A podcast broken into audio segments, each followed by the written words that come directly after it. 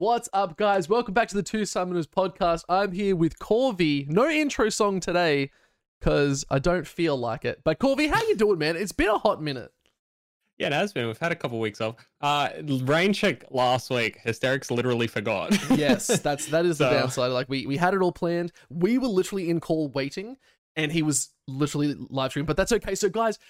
Guess today we have Hysterics cast the LPL shoutcaster. I know he's about to fly over to China. I think like tomorrow to be casting the finals. So we're very excited. We're going to get talking to him. We're going to check in with him right now. Let's go have a chat. Have a chat. okay. Season. Well, we're back, guys. After that literal microsecond of a pause, uh, we have Hysterics here joining us on the Two Summoners podcast, mate. Welcome. We finally got you on. Yeah, true. I mean, I feel like it was last week that was my fault because I didn't show up at all. And week before that, I think there was a, a change in plan. So Yeah, I it was literally me. I couldn't make it. that's right. Look, to be fair, you know, now we're one apiece. So if I miss this, I'd be in uh, deep water. So, so we've learned from this is that uh, Hysterics can be a little forgetful. Corvy just bails. I'm just Uh, yeah, and and Pike's just hella consistent. So I'm okay with this. Oh man, Um, don't worry, boys. Happens to the best of us. That's Yeah. it. Um, Hysterics. First off, we like to get guests on just to talk about yourself. Tell us about you, your beginnings, uh, where you've come from to where you are now. Um, we just want the viewers to know who you are. Yeah, it's been a long journey. Hey, um, if anyone doesn't watch LPL or the English broadcast of the Chinese League, um, I've been there for about five years as a League of Legends shoutcaster, like eight years deep or nine years in total in the scene. Uh, started in Challenger Series, worked my way up, did a couple of promo tournaments for OPL back in the day, and then yeah, uh, got picked up by Raz and crew in 2019. Lived in China for a couple of years, and then due to COVID, came back and then have been working remote like the rest of our broadcast for a solid two years. Uh, I think yeah, it's coming up on two years since we had to go remote. So, Damn, yeah. dude. Eight years. So it's like you're pretty young, huh? Into the scene. Yeah, apparently. I mean, for for esports, it's old, but like any other career, people be like, "Oh yeah, you know, you've been in it for a bit," but it's not that impressive. You know, it's not like, "Oh, he's tenured." Um, yeah. what? You're waiting Yeah. for 10 years. waiting for like, oh, the 15 year mark with like, oh, he's he's a classic. He's been, he knows everything about the scene. Bro, if we really think about it, though, when did the league start? Like 2010, yeah? Yeah, And you've been in there for eight. You've been there for well over the majority of the time. True. I mean, I started casting, I think, season. What was 2015? Season five. Season five, yeah. Yeah. So the start of season five in OCS with Rusty. That was like the first cast. Um, and then, yeah, like it was back and forth from there. So, yeah, I, I guess now definitely for the majority of League. Uh, yeah, it's a good point, actually. I didn't even think about that. I've Oh, really? That's actually hectic. Like when you put the numbers to it. Like holy Oh, shit. crap. Yeah, that's insane. That's actually great. Thanks, guys. Yeah. Now, Hug yourself. yeah. I mean, Sorry, let's go. So um, I guess the next thing we like to sort of uh, we want to talk about is like how did you get into gaming? Like, do you remember the first time Hmm. you you played growing up? Like, what was the major game that got you into esports and gaming? It's crazy because when people talk to me about this, like I used to hate MOBAs. Like I hated MOBAs. I was like, "Oh, I don't find it interesting. Even when Warcraft 3 was around, like I didn't play Dota. Um, I literally like avoided it. I played tower defenses and I played like, you know, RPGs within Warcraft 3. Um, anything but but um uh, but battle arenas, right? Or uh, MOBAs. And so what got me into League was like uh, friends were playing it in high school. And so I was like, yeah, okay, I'll, I'll play with you guys. You know, season two, season three, I think it was. Um, and I enjoyed it because of them, but I would still be playing things like Maple Story. I'd still be playing like any other RPGs, like, you know, Guild Wars. Man, I, I, I Ah, was Guild through. Like, dude, I was the richest person in Maple Story at one point. Just going to say that. Um, oh, Hey, but then I got hacked, so that that happened. uh, but like, I had no interest in League whatsoever, and then I started playing with friends, and that built an interest. Uh, but like, it was only until I kind of got involved in the community and more so like got the casting gig that I really took up. Like, oh my god, this could be a career, this could be something, Mm. and it grew my interest from there. And now, like, my obsession and my thousands and thousands of hours that I've spent on the game. So yeah, I, I guess like I started playing games since I was maybe five, six years old with a, a Nintendo 64, uh, Super Mario, Oh, man. uh, Mario 64, like first ever game, one of the best ever games. Um, and now, by the way, tangent, you can buy it on Switch yeah. because they've got that Mario Sunshine and. Galaxy. Is it not? It's not the same. You can't do like BLJs and those really cool jump things where you glitch up. No. Oh, Oh, re- it's oh did they patch it? They patched I, I it. pa- actually patched it. Oh so I my speedrun the game. Good shit. I speedrun it in my like own time and on Oh, stream. really? Yeah, you can't do it on Switch. So it's like I tried to play it and I just look like the biggest dickhead doing it for like half an hour. Oh, dude, what the? I I can't believe they'd patch something like that. That's that's so old. We just leave it in. It's Um, core to the game anyway. Yeah. No, but uh, like I get it, but like, like that was, you know, that game is an OG. It's how I started gaming. A Nintendo 64 given to my sister. She didn't play it. I sat there for days in a row. Got a Game Boy from then because my parents like, oh, he likes gaming. Um, and then the rest is history, right? Mm, computer, dial up, RuneScape, all that kind of jazz. Oh. That led me to where I am now. Like I've just been a nerd for the as long as I can remember. Very similar like games that you play. Like I played Warcraft 3, all the custom like Oh, yeah. scenarios. I played RuneScape. I started on 64 as well. Dude, we have a very similar upbringing, except I found League of Legends through watching a peanut butter gamer video. And at the end of it, he said, Oh, I'm on my like seventh game of League. And I'm like, I wonder what this is. And then I looked it up, and I was the guy that introduced it to my friends at high school and ruined their lives. Oh shit.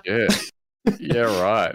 That's that's crazy. I mean, again, it's it's a game that just seeps its way in. Like I looked up. LOL on Google, and that's how I found it. Yeah, wow. and it didn't come up with laugh out loud. It No, it came up with League of Legends. Yeah, it's changed now. God of those days. Hot Hmm. damn. I won't tell you where I started because I actually started before all of you. Funnily enough, Oh yeah. what Huh? what came before the Nintendo 64? If you know the this, Nintendo. NES or something? what was that? The NES, Super Nintendo, yeah. Nah, Were you Before talking about that. Atari? I st- I played on Atari, but it's a Sega. Do I was gonna. that? oh, Oh, yeah. Dude, good that- dude, I played uh, Sonic the Hedgehog on Sega, and I fucking loved that shit. And me and my brother were obsessed. I was like five. I was like young. I don't remember half that shit, but I was like, yeah, I love that, and that got Yeah, me wow. into it. So I'm, I feel like a massive boomer. I was never a Sonic head. I don't know why. You weren't playing Sega. I Sega. played mate. it. I played it at daycare. I remember like primary school daycare. They had a Sega, and that that was where I ended up playing it. I'm like, dude, I played video. I'm, this is a banger. Yeah, Sonic was the only game I played. I'm so fucking old. oh, come on. Wait, wait. Hysterics, how old are you? I'm 28. I'm not that Fuck. bad. One year older than me. Oh, wait. Pike's the oldest again. E31. Nah, I'm 29. Oh, well, you're not that bad. Uh, he's Dude, I like literally 40. played. I played it when I was like six. You know, at daycare, right? When I'm not 12 and going to daycare. I'm not that. I'm not don't that know. young. I still Oh. go to daycare. Yeah, that's, that's called my workplace. Oh, fair. So, how'd you go from playing League to like wanting to comment it? And what was your first commenting gig? Um, first one was Challenger series. So first one was in the deep end. Oh, where- really? Wow. Yeah, there's a there's a bad story about my headset almost falling off. Like if you find there's a VOD out there from 2015 with Rusty where the headset is like falling down because the cable the cable was caught. Um, every ESL caster, every A tier caster in Australia knows the story because like I don't know at the time it was just big news where I, I was so nervous and it was my second day in and the cable was stuck under my stool and I was moving a little bit, but it was like I, I didn't have the confidence to move the headset. Like now I just laugh and I'll be like, oh, what's going on? But back then I was like trying to cast with everything in my in my body. And I was so nervous I didn't touch it. You know, headset kept falling down. Um, and that was 2015. It's a horrible story to go with my first ever casting gig, which, you know, after that there was a bit of a gap, but I had a video out on YouTube in 2014, October, solo casting. Uh, you know, solo casting a Blitzcrank called Fist Me or something like that. Like really inappropriate Good name. name. Good name. And I mean, it is a great name for, for Blitzcrank, but um, but the the more, the point of the story was like I had a friend who found a forum post who was like, "Hey, you should apply for this because you know we used to do community radio together."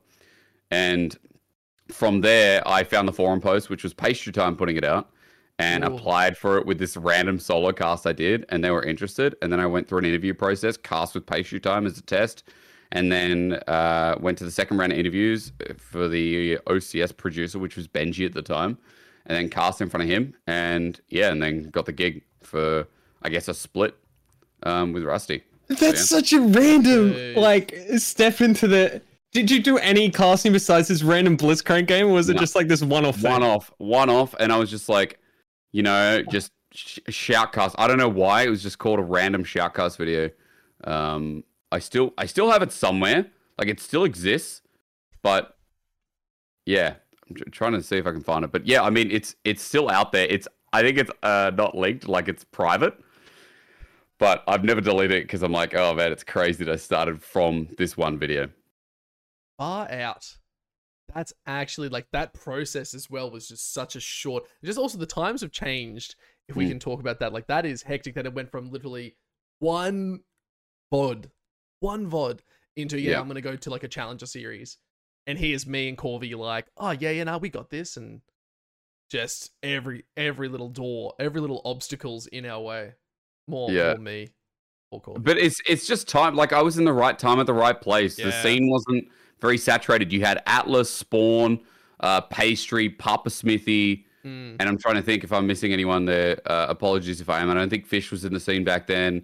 But like, you you had limited amount of casters. They couldn't do Challenger series because they they're already doing like OPL at the time, which was three to four days a week. Everyone was working every day, kind of like the LCK situation at the moment. So they just needed casters. And again, you know, like I talk about this in in my Patreon. I talk about this in you know people who uh, reach out to me on Twitter. Like a lot of casting and getting big gigs is being in the right time in the right place. And the only thing we can do is influence that by being ready. You know, I was hap- I happened to be ready with a random video that I thought was garbage, but it was good enough to get their attention and get me the gig that led to the career I have now. Yeah, shameless plug as well. We're gonna shout out Hysterics Patreon and his stream and everything. as well. Yeah. Guys, go watch the LPL, the finals as well. I know he's gonna be kicking ass over in China. But yeah, go go hit up his Patreon. I was, uh, you know what? I'll say it. I was his first tier one client because I was like, you know You what? I gotta learn from the best. Gotta Tier learn from the three. best. Tier, Tier three, sorry, tier if three, we got my three. Twitch standards, Yeah, you're not three. you're not no tier one Andy. You, Nah, you fucking went all the way. basic bitch. I ain't that level. I'm going hard. So guys, go hit it up. He's got some really good stuff. I can honestly say from my own experience, fantastic coaching. I've already learned so much. I might actually as well. I haven't told you, Stokes. I might have picked up Yeah. another gig as well, which is oh, huge Oh, yeah. already. Just because I was like, I met some good people. I was like, hey, Good. let's do it. But that's it's not about me. It's about you. That's so we're gonna we're gonna quickly move on. No, no, that's that. what I want to hear. I mean, that means it's a success story. It ain't no pyramid scheme, you know. It's Yeah. legit. so that's good Yeah, news. That's great he, news. he just needs to refer like three or four people, and then he gets Yeah. another gig, right? Oh, that- yeah, actually, you know, now that you say that, I'll give you a free month with everyone you bring in. Shit. That's not hard. I could- I a could do that. pyramid scheme, by the way. So Corvy, uh, if you got some money, I've got a really good opportunity for you. Man, I'm broke. so okay, um, what what inspired you to focus on uh, PBP, so play by play, as a role in casting? Okay, I knew nothing about the game. That was the first thing. Um, I worked in community radio before. I wanted to go to an entertainment background. Like before casting, my goal was how do I make it in film? How do I make it as an actor or in television as a presenter? Like that's what I wanted to do, or in radio. Right? I was like, the, the you know the uh, entertaining arts is what I wanted to do. And so for me, it was like, well, you know, I am a presenter. And as soon as I got in the role, I'm like, well, I'm definitely not the person who can sit down and study. Like I, you know, got a 52 ATAR for those in Australia that know. Like I even tried for that, but I didn't get really any band fives. I don't think in the HSC in the you know year 12 graduation. I did rubbish, and you know, like I can't really study. Like some things I can and put in the effort as with play by play, you still have to, but like it's more focused about the craft, and that's my interest, and like how to present the craft. Um, it's more entertaining as well. Who doesn't want to be the person who shouts and Yeah. gets on all the highlight reels? Like there is some kind of uh, narcissistic element to it where it's like your face and your voice front and center because you're on all the highlight reels. You, you know, color casters don't really make them unless they have crazy moments or, or fun moments. Like you know, Kobe for is for example for his personality makes highlight reels, but Mm. not many colors do. True. So I wanted to, yeah, I wanted to also be heard. I guess. 'Cause want to be a play-by-play caster just because you wanted to be like in all the Right, areas. I just want to Yeah. be the center of attention. Yeah, I just I just want everything to be about me. That's right. That's why. That's the true reason. That's That's what I did. hysterical. Oh no, God. It's my haven't show. I can say whatever the fuck I want. Yeah. That's true. I'll hit you all with the dirty dad puns. How did you go from uh, doing League of Legends kind of like OCS, OPL stuff rather, and getting into LPL? How did that happen?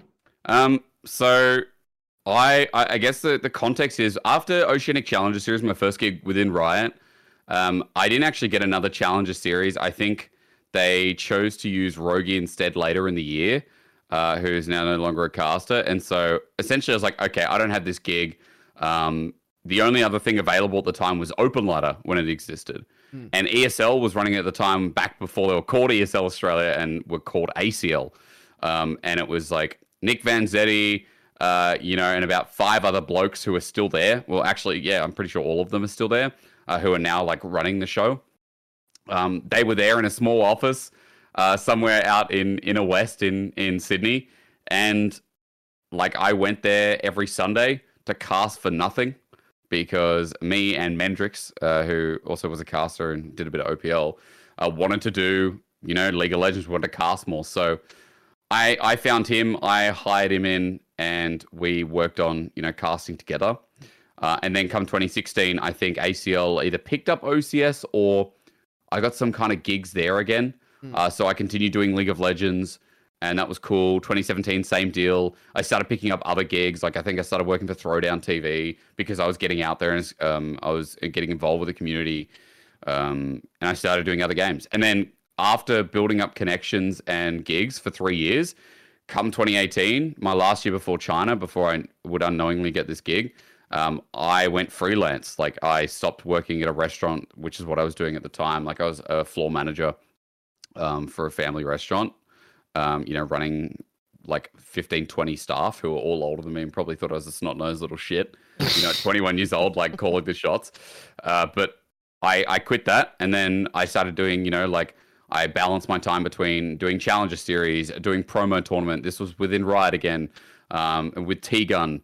Uh, I was working Rocket League for Gfinity, uh, also for Throwdown. Uh, then I was doing World of Tanks with ESL. Like I was working every major brand or major organization within Australia because I built up connections and um, I, you know, did a good job, I guess, uh, no matter what I did. I even did Supercar E Series with Chad Neylon, who is the current like um what is the bloody race whenever the mount panorama comes around he does bathurst so he's one of the main commentators for for um supercars Mhm. um and and so yeah i got to work with amazing people and i got to do all these different kind of gigs that i'd never expect to do work strange games and uh and then i had all this built up reputation and and how to cast with like different games and different commentators a lot of experience i had a show reel going uh, mainly just for League of Legends, but I still, you know, showed it to other people and they were impressed.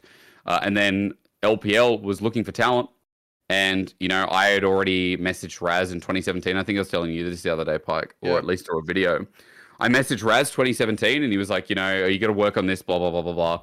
Then I sent him a, an email the next year, uh, in 2018, after I got a little bit more shows under my belt and was like, hey, look at this. Like, this is, you know, I've worked on your feedback. Can you give me any more? Uh, so on and so forth. And he was happy with the growth. And he's like, actually, you know, like, I don't think he, t- he told me if LPL was going to start hiring, but he kind of had me in mind. And from there, then, you know, LPL had an opportunity that came up. They're actually looking for two play by plays, little did I know, because the whole team collapsed. Um, and I, I got to go over. So I got to, you know, be their play by play. And I had to solo cast uh, not solo cast. I had to cast with Raz and Clement like non-stop, four or five days a week because the other play-by-play hurt his throat. Um, so in LPL, like I was just doing non-stop, full on the grind. So yeah, a bit of right place, right time, but also connections that I was just doing the right things to be noticed and to kind of practice and be active in the scene. That in Australia, if you asked anyone, they'd be like, "Yeah, cool, yeah, we'll use hysterics," and it, and it still benefits me now. I still get gigs. Like I got LCO Grand Finals, even though I have no Yeah. involvement with LCO. Um, you know, like for for Split One when they're at we're at DreamHack, so it's like it still benefits me now because I did the hard work and I I ran a long distance. Oh, True. Before I know it's a massive monologue. Before the other important thing is I also ran tape around Luna Park finals in 2015 and then Brisbane 2016 OPL finals for both. Um, I literally did an 80 hour week of picking people up from the airport and running tape for cables so that people who came to Luna Park for the big finals. I don't know if you guys were there, but it No. was yeah, No. it was it was a bag. That's all right. It was now eight years. No, yeah, eight years ago. So I also did some groundwork for ESL. Another reason why I feel like I have a good reputation and Mm. good standing with them. True. Damn. Yeah, no, uh, you're right. That was a, a very insanely long monologue. I wasn't expecting that much work in your Sorry. off time. No, don't be sorry. It's uh, so you were working with your family, quit working with your family, basically casted every single game you could get your hands on, did your whole body of work, Yep. never stopped grinding, always Hmm. continuously improving. Took people's advice under your wing, and like a year later, or continuously just kept in the DMs with people that, like, oh, I'm I'm still keen, I'm still looking, I'm still grinding, I'm still learning. Yeah. Yeah, that's a. It, it, you may say right place, right time. You may say I was extremely lucky, but man, uh, there's nothing lucky about grinding in your own time. Even not doing games that, oh, I'm interested in casting league, or like I have experience in doing league you you went out of your way and you started like flexing that broadcasting muscle in other other areas too. You, so you have yourself. to in OCE. Like, yeah, you, even now, even more more so now than ever, I think, because like Oceania still feels like it actually to me, it feels like it's in a worse spot than it was in 2015, 2016, because like at least there were other companies vying and trying to, you know, verse ESL. Like Throwdown existed. You know, I guess cyber gaming had more involvement in within OCE now. It's it runs a lot of its stuff. Uh, well, I mean, yeah, it runs a lot of its stuff out of New Zealand, uh, remote as well. I, I should probably get my facts straight, but dude, it it feels like OCE is in a in a strange spot where there's actually a lot of casters now who are at the A tier level, and there's a lot of people who want to get into the top spots, but there's not enough work. So I think it's in an even worse spot than it was all those years ago. Like you have to be a multi game caster if you want to make any money uh, out of casting. Rocket League's still huge. Yeah. True, but is there enough work? No. No. Well, it's, it's not, not. because they're all filled. It's all filled. Yeah.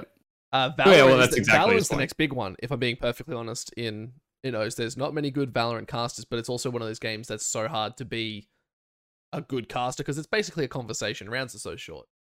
Yeah. Yeah, but like- it's like it's only through the one one company though. It's all.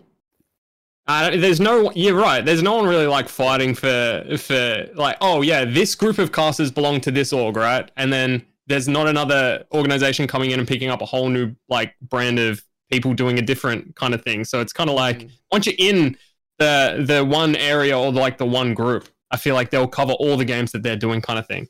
But there is still like you know for up and coming casters, uh, I've said this to many people. Like they can still get booted out. Like they have to maintain their craft, and products and organizations are always interested in new talent, new flavor, or at least they should be. Because if I was a product owner, I'd always be looking to be like, okay, what can we add to the broadcast? Can we expand it? Can we go in a different direction? Like, what can we do? And I know there's not much money around, but like those people maintain those jobs because they work hard at those jobs.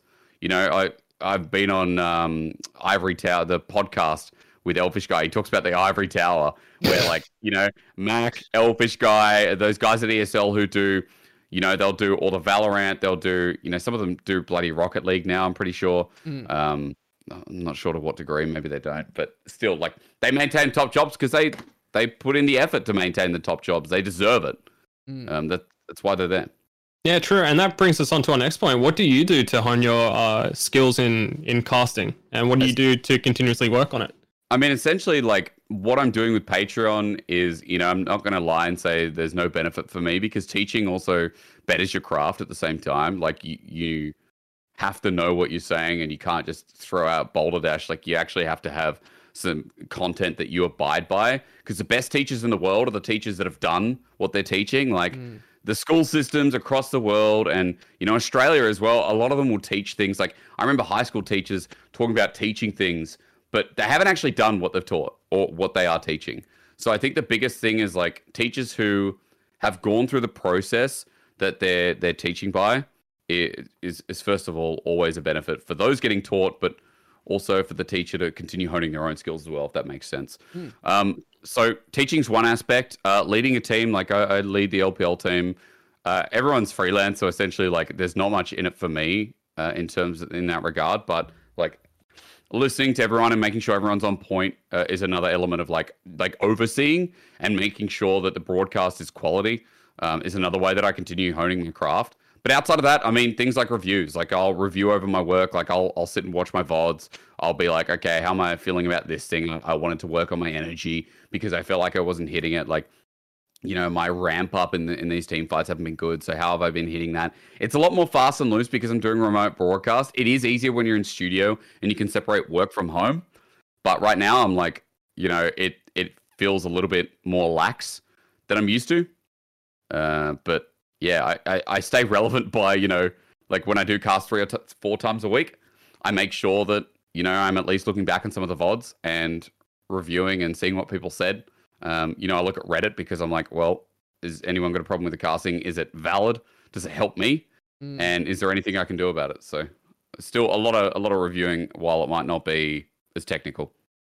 Yeah, that's that's pretty crazy. I guess in in regards to that sort of watching and listening to what people say and all that sort of stuff. Um, but people who are looking to be up and comers, and it's probably a good question mm. for myself to ask you, but I sort of, I think you've already given me the answer a couple times. Um, what specific skills do you think are essential for someone aspiring to become a top tier commentator in esports?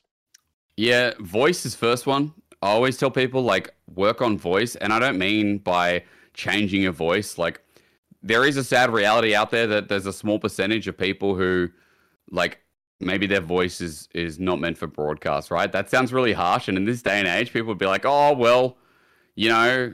And I I do truly believe that anyone can do it, but then you have to kind of change your voice. And if you're happy to do that, then okay, then I guess disregard the feedback. But uh, I think you have to be who you are, right? And that means being your voice. I got lucky with my voice. Like you guys got lucky with your voices. You know, you got broadcast voices, right?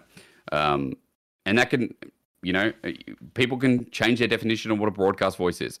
Mm. However, uh, I think outside of that harsh reality, you know, I do believe anyone can do it, and working on your voice is a great way to start. Uh, a lot of diaphragm work is is a mm. perfect way. Getting either a voice coach for a short period of time, or looking up uh, voice exercises that I share, I've shared to you, Pike, and share on the Patreon. Um, there's some really, really good exercise that will help you enunciate better, uh, project more, and use your breathing as a tool to improve how you use your speech. I think that cannot be understated. Mm. Um, and then outside of that, I would say like preparation. Like if you know people want to be a caster, like come in prepared. The amount of people that could go into a broadcast and aren't prepared with stories or who they're commentating about, and they really want to make it in in the industry, always astounds me because like you know I'll watch some broadcasts and I'll be like, dude, there's nothing about these players who you know on a forty something view broadcast who are up and comers. It's like, how can people tune in and become loyal to a show when they don't even know who's being commentated on? It's just, mm. you know, the, the audience makes their story because they might know this guy, but it's like telling a story makes not only players loyal to you, but viewers loyal to you.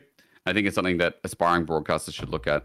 I mean, I, I could go through a whole list of like, I think people could, you know, like they, they could network better. Um, they could look at casters and they could do their own VOD reviews. They could, you know, find a duo partner, someone who's really going to lift them up, and that'll help them. That's what I did. I found someone who I cast with for three years in a professional environment eventually because we went through Open Ladder together. You know, like, mm. uh, I, I guess the list could go on forever, but I feel like those are some of the most important where you just you grind it out, but you're also working smarter, not harder, mm. if that makes sense.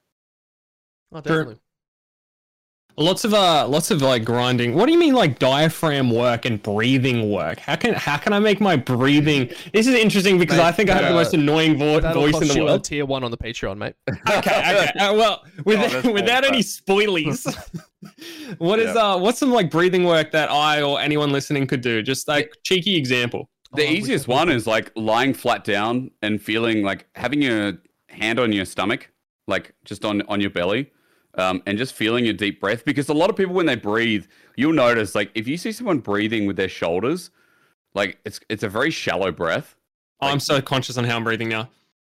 But when you breathe, change, like when you breathe, mm. like I and I I've actually changed how I because I I'm not sure if I used to do shallow breathing, and this is something singers work on by the way as well. Yeah. Really important because you, yeah, because you you can't at least for singers you can't like work with your head voice all the time. There's a lot of singers that go into the falsetto and they they use their head voice, um, which is fine. But like when you're singing, like you need proper diaphragmatic breathing because you get so much more when you have a deeper breath, right? And mm. feeling your the air going to, into your belly and back out with deep breathing is a great way to start. So So I hope that without feeling it in your chest or your shoulders. I mean, Yeah. Pike, Pike this is all, I'm Corvy, just, Corvy, let me tell I'm just you breathing my- straight here. okay, let me let me tell you what I've learned because I literally just finished reading the book on how to breathe properly that we haven't been able to do. Me the when I need to read a book on how to breathe. Dude, no, honestly, this book is so good. Like I read it so quick, I was just like, this is just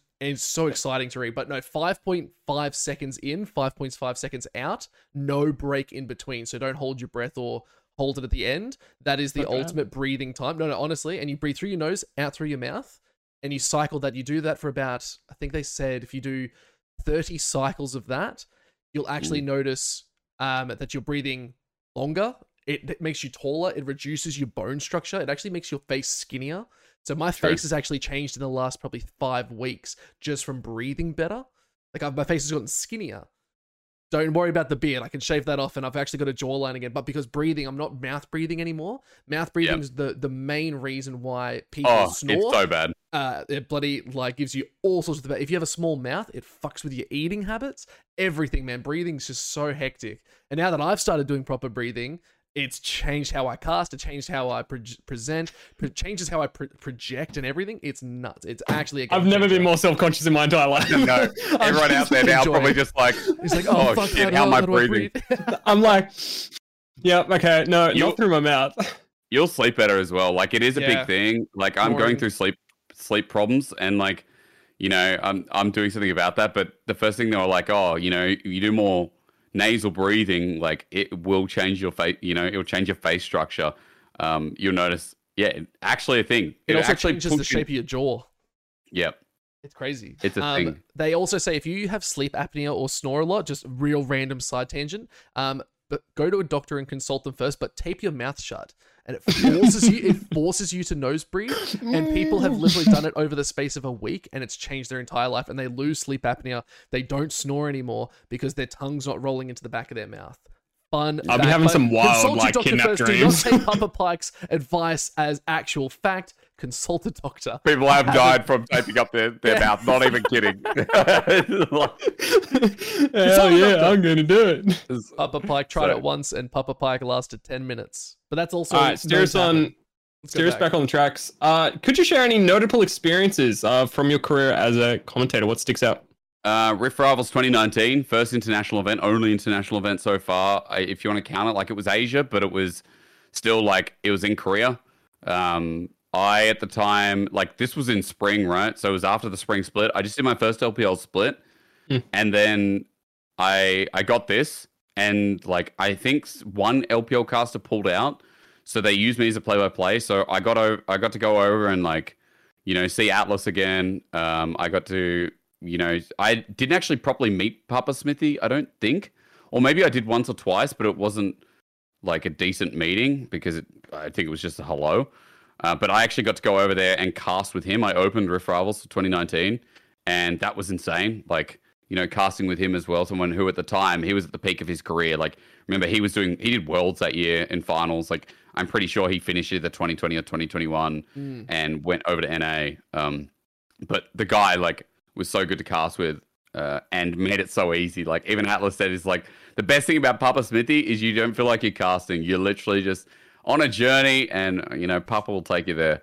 So I, I I got that experience. It was legendary, and it opened my horizons of like casters. Um, I also had an opportunity to cast with LS. Unfortunately, he was sick, so I didn't actually get that in the end. Uh, end up casting with Raz, but like yeah, one of my most uh, one of my favorite calls, like or at least uh, favorite moments of like the Faker Azir flank. That even though it was Rift Rivals Yeah. as a tournament, was you know one of my best calls, and I yeah I I relish the opportunity to like reference it or like talk to people about it because it was such a cool tournament with IG versus SKT Mm. really headlining the end of the group stage and um, even though I think Korea won, it was still like yeah, it was just such a cool experience seeing LPL versus LCK top tier gameplay and like a, a taste of again, you know, we won LPL won worlds that year, but like you know, just seeing the two regions battling it out was was some of the best gameplay I've seen. For There's a also- tournament that's not even main, you know, they Yeah. they took it seriously. it's also always dope just seeing like an Aussie boy up there doing stuff. Yeah. So that was mad. I, I really enjoy that. It's just I- like I I enjoyed remember. Rusty when he went went as well. But like True. these days, how do you how do you uh like take that step now as a LPL or as a uh for Rusty and LCO caster? How do you think we get that step onto onto the world stage again?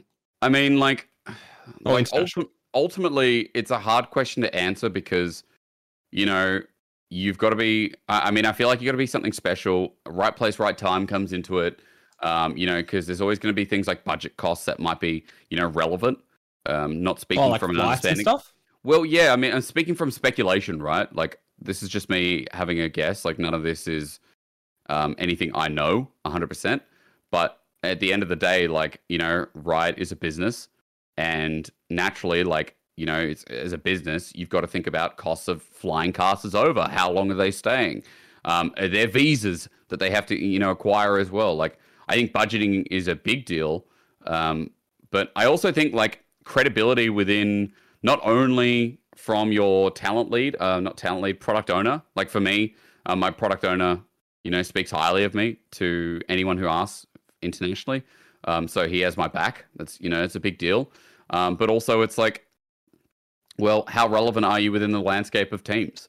You know, LPL sends four teams, and you know, majority of the time, three out of four make knockouts.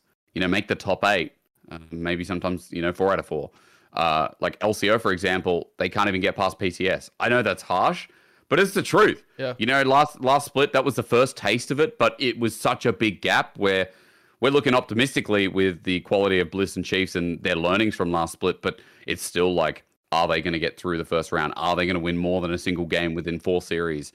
Um, so I guess it's also relevancy of the teams that you know you would be accompanying and what value you can add. Like Rusty's great, you know, and it's a shame that in the past he hasn't gone to Worlds again, or we haven't seen you know other LCO talent members um, find their place. But you know you have to remember as well, like there's a lot of talent across premier regions.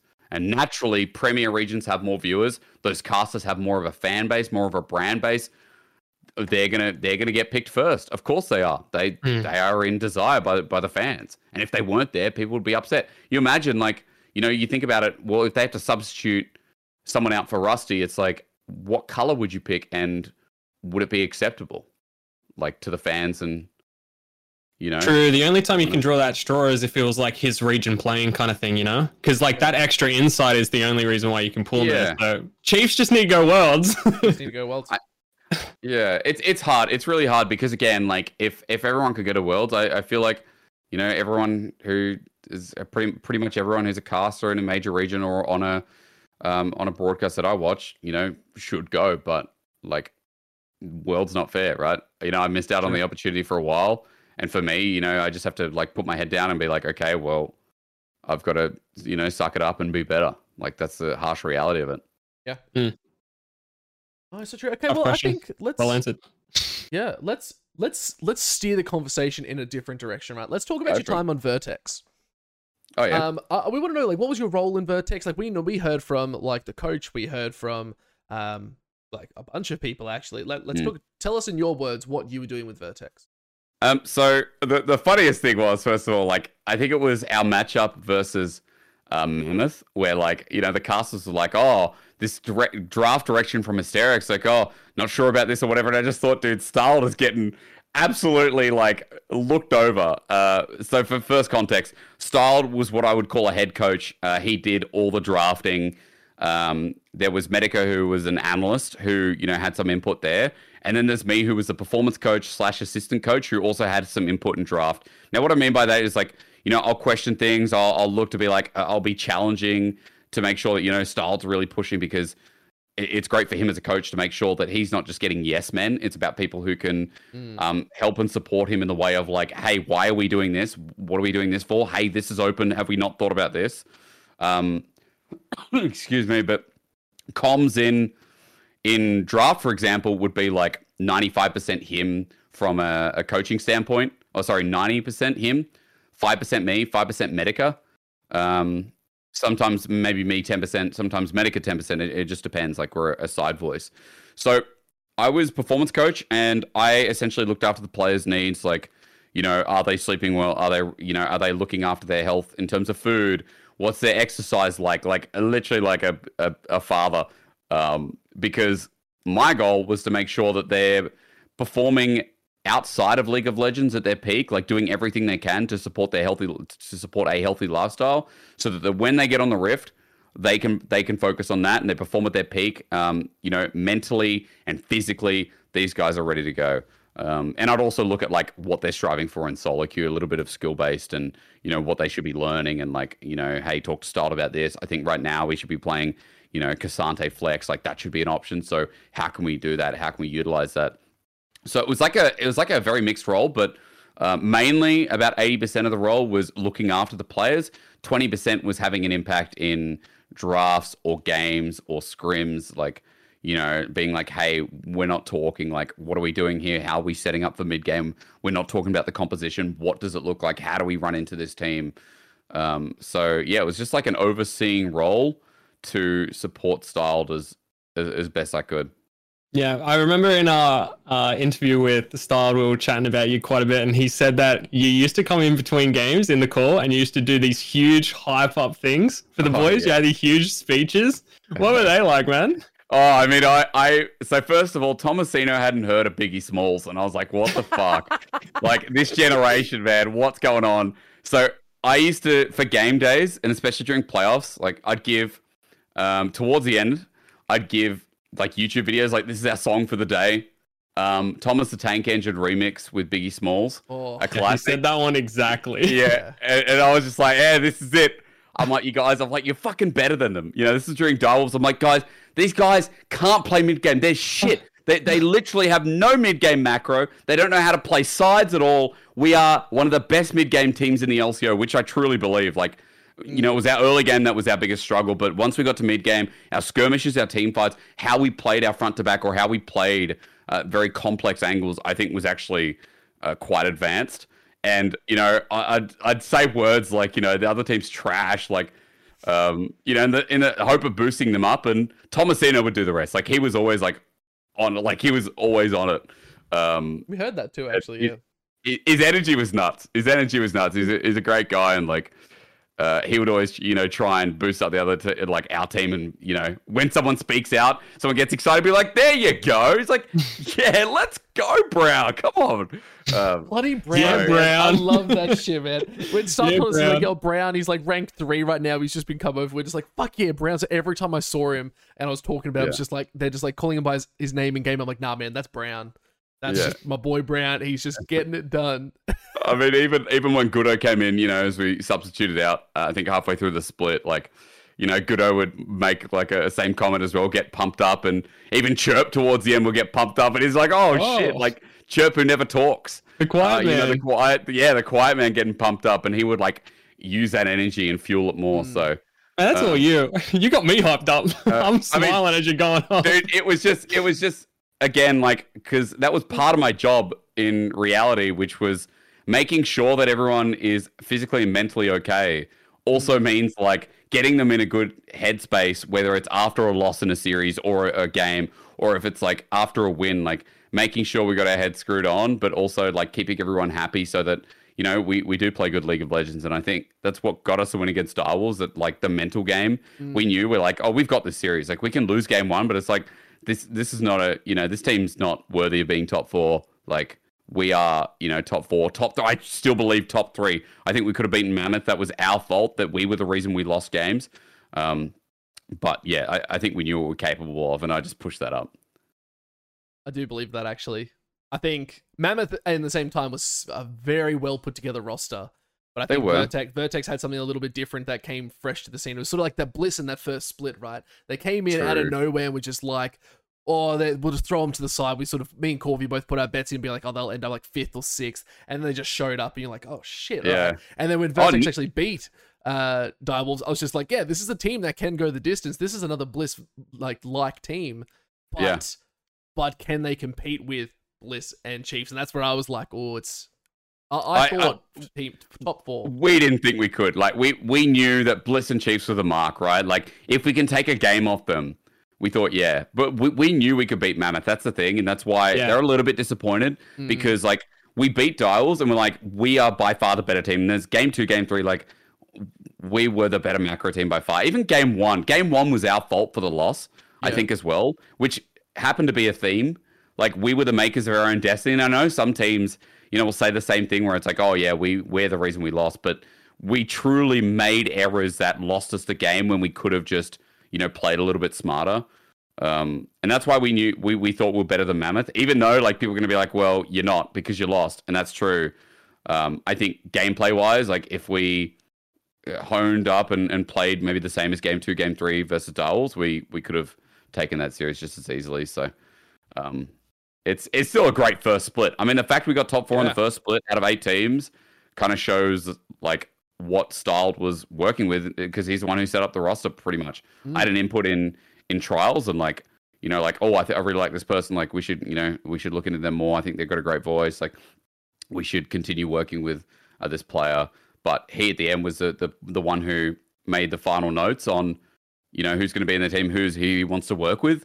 And like that's the experience of a pro player moving into a coaching role rather than just someone like setting up as a coach. Like he is still he still masters, I think, in solo queue too. Yeah. So it's like the team is so lucky to have a coach like that who has such great insight into the game.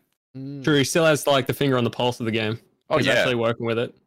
I, I mean, actually do think you guys could have beat Mammoth too. They had a lightning in the bottle win over PGG, which I just Yeah. didn't see Yeah. coming. Like 2-0 is kind of insane.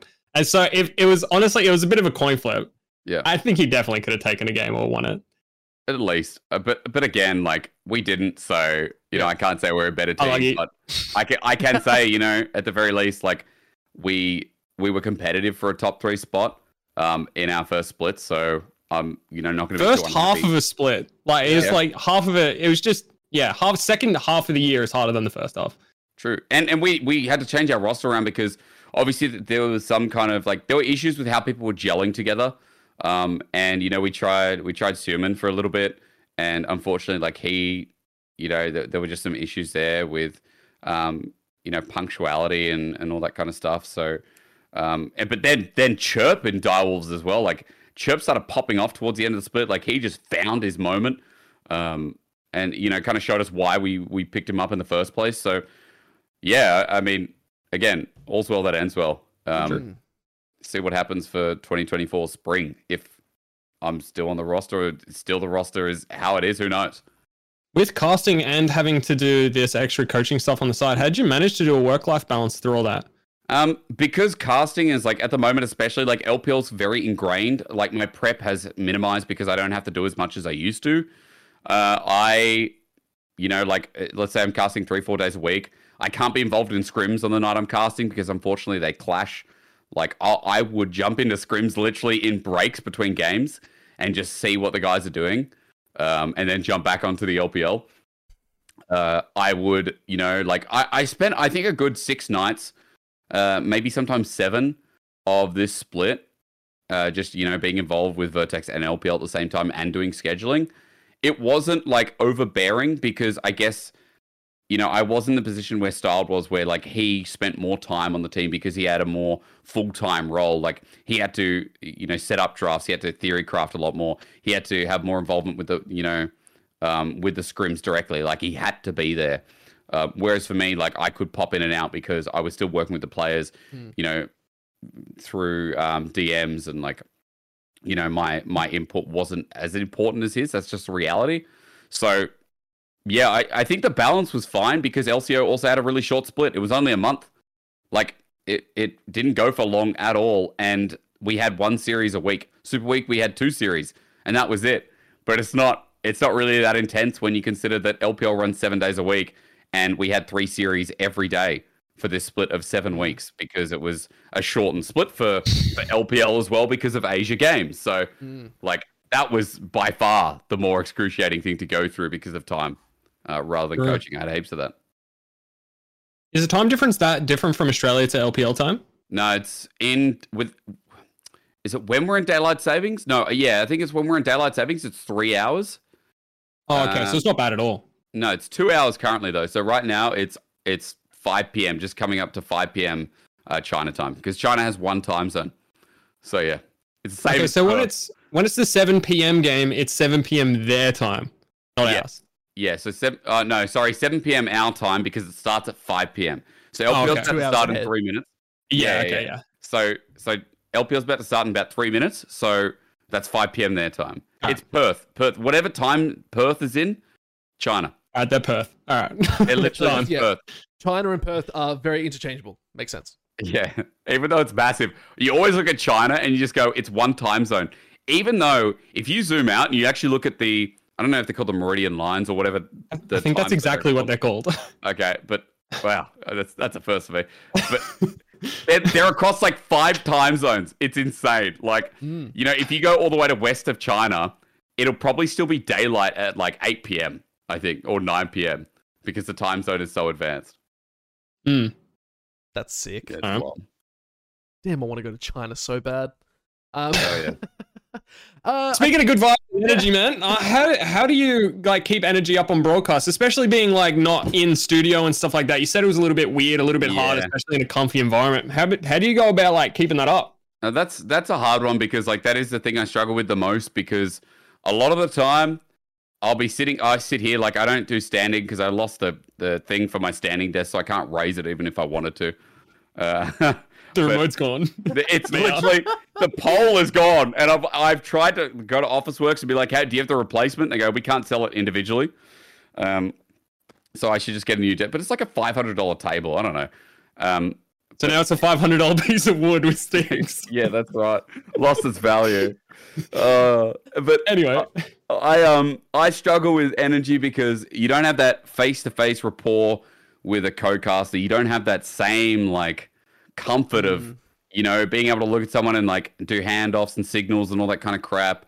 Um, it's not the same as studio work. Like it is completely different, and that's why you know like doing spring finals, LPL finals, like in person, like it's a big rush because it's like holy crap. There's so much more energy. Naturally, you're a lot more excited. Um, also, having a crowd behind you is insane Yeah. you know having a setup you don't have to worry about like the, the problem is this is also my personal space too. It's like this is work life balance that doesn't exist because the computer's used for work. It's used for you know gaming as well outside of that. So where, where's the balance? So yeah it's something i really struggle with. I just have to kind of push myself and rely on the series being great which a lot of the time they are. That's a good thing. If lpl wasn't so hype i think i'd be i think i'd be bored dead. Mm, definitely some sleeper fifty minute bangers here. yeah Not not not not just shitting on LCA. Oh, okay, a little bit, but like not shitting on LCA. But there's definitely some sleeper games that I know Yeah. even the casters at the end of the day are like, "Whew, that was a slog." yeah, where they're so one sided. I mean, a lot of the LCO games I watched this split, like, they're just over it, you know, 21, 22 minutes. yeah. Because one team is just so much better. That's the problem. The the level of skill in LCO, like, it's Bliss Chiefs, and then everyone falls off a cliff. Like, even we, we've, we fell off a cliff in comparison to them because even in, like, you know, Team Bliss were a monster in scrims, Yeah. right? Um, like, they were, they were insane. Um, they were scary. yeah, You I can't like- speak to scrim results, but definitely on stage their performance was insane. Yeah. And even though they didn't win finals, like still, you know, they still are the second best team handedly. Um but yeah, I, I'd struggle with, you know, LCO because like unless you have a good laugh about it, and they are in studio, so it does make it easier. But if if you were doing it from home, like I would I would struggle with casting some of those games. Hot damn. I'd I'd want to back out. Yep. All right, well we're Good getting there. close to the end, so we have a couple questions. Do you want to pick some up, Pike? Me? Why not? Yeah, man. I guess There's a bunch there. Pick a couple. Yeah, I'll pick a couple. Um, we have heaps. Well, okay, I like this one because it's actually good for me as well. Again, I'm gonna start getting selfish with my questions now that we've got a, less Mhm. time. Um, how do you handle criticism and feedback? Um, and how do you use it to improve your performance? Um, I always have an open mind, like I try to, unless it's just non-constructive. The difference between getting feedback and getting abused Mm. is how constructive it is. You're a shit caster versus you're a shit caster because you never let your co-caster speak. Is like, oh, actually, a little bit harsh, but I can take away the second part because that's constructive criticism. Mm. That betters me, right? And so all I need to do is go, well, all right, I'm gonna, I'm gonna f- fucking, I'll take that on board. I'm gonna write that down somewhere. And essentially, next cast, like I'm actually gonna work on that as a goal because someone spent enough time to write a message saying, I don't like this caster, or, you know, here's what I think you can do better that'll make my viewership experience better. Mm. And so that's I take that on board. So it's really important. Like I always tell people, like you know, no matter what, you shouldn't be reading things like chat while casting, or you shouldn't be like, you know, your involvement should be on the game you're commentating. But afterwards, like I used to watch VODs with Twitch chat afterwards because I'd go through and someone would be like, oh, why is this caster's, you know, mic audio so bad or whatever? And I'd be like, okay, well, that's something to raise with production. That's good constructive criticism. Mm. Why is this caster, you know, like he's so high high on energy all the time? Like he never calms down. It's like, oh man, this is great. It's a gold mine. We are in a very great industry where like we're so lucky to have our audience directly giving us feedback where we're not like you know commentating the cricket and doing a shit job and then we have to hear through like word of mouth or something or people in forums like we get live feedback at the point of the video that we are commentating on Double edged Like- sword, that, but I mean, you're It taking is. it the most positive way possible. if you can if like this is the thing there's been people in the past that have been so like hate filled to people that give them that feedback and i've said to them like you need to step away don't look at audience feedback then because if they can't take the the constructive criticism wherever it lies which might be the the 1 to 5% out of all negativity aimed at you then you need to not look at any because it's not worth you getting that involved and like lashing out at the community I can take some of the negative feedback, like people just say I'm shit, and I'll be like, ah, I don't give a fuck. Who who is that person anyway? Who cares? Because that's not feed. That's not constructive feedback. They're they're a peasant. And then I, you know, I and then I look at the people who give me constructive criticism, like they call me shit, but they gave me something valuable that benefits me and casters. Thank you. You know, I'll say thank you to those people because I'll be like, thank you, I appreciate that. And I've had people who've come back and be like, oh, I really appreciate how you worked on your casting in this aspect. You know, after my feedback. Doesn't mean I have to appeal everyone, but like if I find it constructive, if I find it useful, then hell yeah, I'm gonna, I'm do something about it. Yeah. No, awesome. enough. That- Yeah, that's that's. I love that. That's exactly what I Do you want to do to as well. before, before you get to the next question? Do you want to say I'm I'm cooking a tomahawk in the oven? I'm reverse searing it. Do you want me to get it? yeah, man. Yeah. Just casually cooking a tomahawk. Classic. You reverse searing a tomahawk. Reverse okay, it's not cooking at this stage. It's No. artistry. Uh, okay, it's it's complete. It's it's a method. Level. The Whole umami level. of I've got- steak. I've also. I don't know if you can hear, but I've got the best question lined up as the random question of the night. Oh, yeah. You want to see? oh, you can hear. Okay. Look, look at this. I on. Oh yeah, tilt it more. Let it fall on your keyboard. Yeah, tilt it a little bit more for I'm me. not, do- I'm not doing the bloody what's his face. yeah, try one. Hang on. Big ass fucking steak though. Yeah, that's That's a just for me. The missus is out. So that's a capital T tomahawk, man. Damn.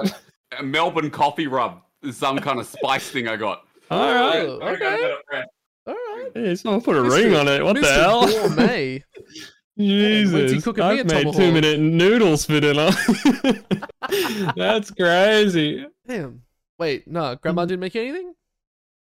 No, because uh, my well, my dinner is at six, and we record at six. So I'm like, Grandma, I'm not eating, and she's like, "Rrr." I'm like, well, I'll get myself two minute noodles. Oh, I feel bad now.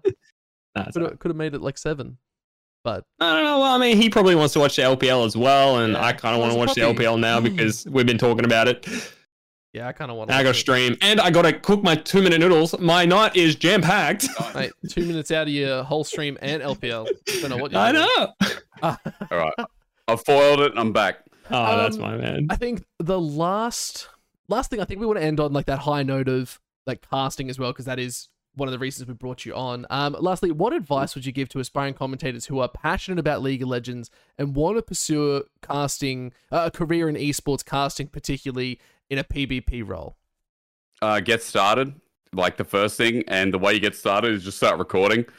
Everyone said this for a, a very solid reason. Like the, the the art of doing and taking action is the best way to learn. And then you know comparing yourself to other casters. What did I do poorly in this cast? Like review. It's like how people, you know, how do people climb solo queue? Well, they do it. They get started. You know, like how do you start playing ranked in League of Legends? Start playing ranked, record it, review it, and then look at what you're doing wrong. Learn by looking at some professionals and then see how you can be better and then apply that for your next game. Casting's the exact same thing. Mm. And so like if people aren't doing it, if they're just sitting there being like, "Oh, I want to be a caster," but they're not actually casting it, it's like, well then what's the point? You know, Yeah. when I was up and coming, like I would do practice casts with people even in the off season, even if there was like 3 months with no work. You Mm. know, I'd work with casters that I, I knew were passionate about it as well, and they would help me develop my own school skills while I helped them develop theirs. That's also improved my own skills, Mm. like I was saying with teaching before. So Mm. just literally get started and start looking at other casters and compare and record it and like show people and get them to give you feedback. And you know, there's things like I've I've got the Patreon for a reason. Like, oh, obviously, I've been teaching people casting for a while, um, and I looked at this and I'm like, well, I should monetize it because you know I keep telling people the same stuff and they're not listening. And so I want to work with people who like are willing to go that far to continue learning rather than asking me the same question in DMs or like giving me a full VOD link of two hours uh, in Twitter. Oh, short, sharp. And That's so- what you said. Oh man, I just it bothers me so much. But like, I mean, yeah, that's that's why I have programs like this so that people can be in a community too. They can talk to each other, then cast with each other, Mm. um, and they can also you know help inspire each other and learn from each other. Mm. Because at the end of the day, that's that's a really good environment to have. So surround your people with surround yourself with people who also want to learn Mm. the craft.